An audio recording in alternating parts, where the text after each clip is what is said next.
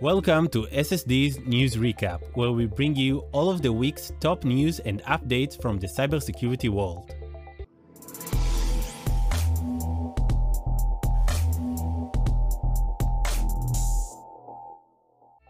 Hey guys, welcome back to SSD's weekly news recap, where we bring the week's top cybersecurity updates.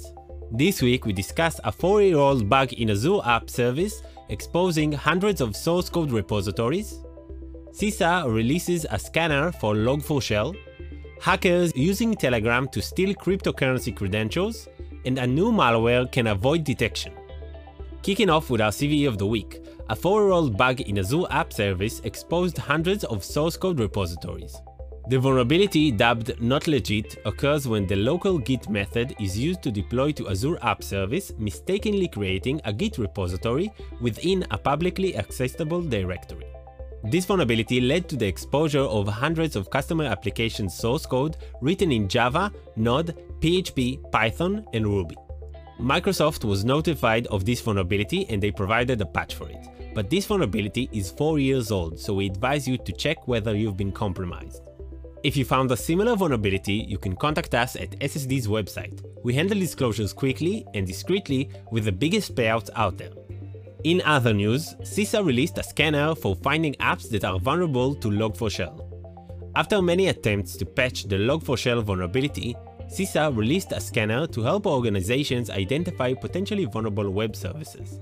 The scanner scans network hosts for Log4j RCE exposure and spots web application firewall bypasses that can allow threat actors to gain code execution. You can find a link to the scanner in the description. Moving on. Hackers are using Telegram to steal cryptocurrency account credentials. The hackers are using the Echelon info stealer through a benign text document. This malware aims to steal credentials from multiple messaging, file sharing platforms, and cryptocurrency wallets. The researchers who discovered this campaign say it's not highly sophisticated and is simply targeting new or naive users of the channel. And now for a less story, a new malware can avoid detection. Cybersecurity researchers discovered a new evasive malware named Blister malware that uses valid code signing certificates to sneak past security defenses and stay undetected.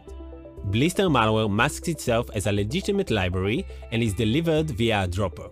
After Blister malware infects a victim, it stays dormant in order to avoid sandbox analysis, and after 10 minutes, it deploys the malicious payload. That's it for now. More details about what we just mentioned can be found in the description below.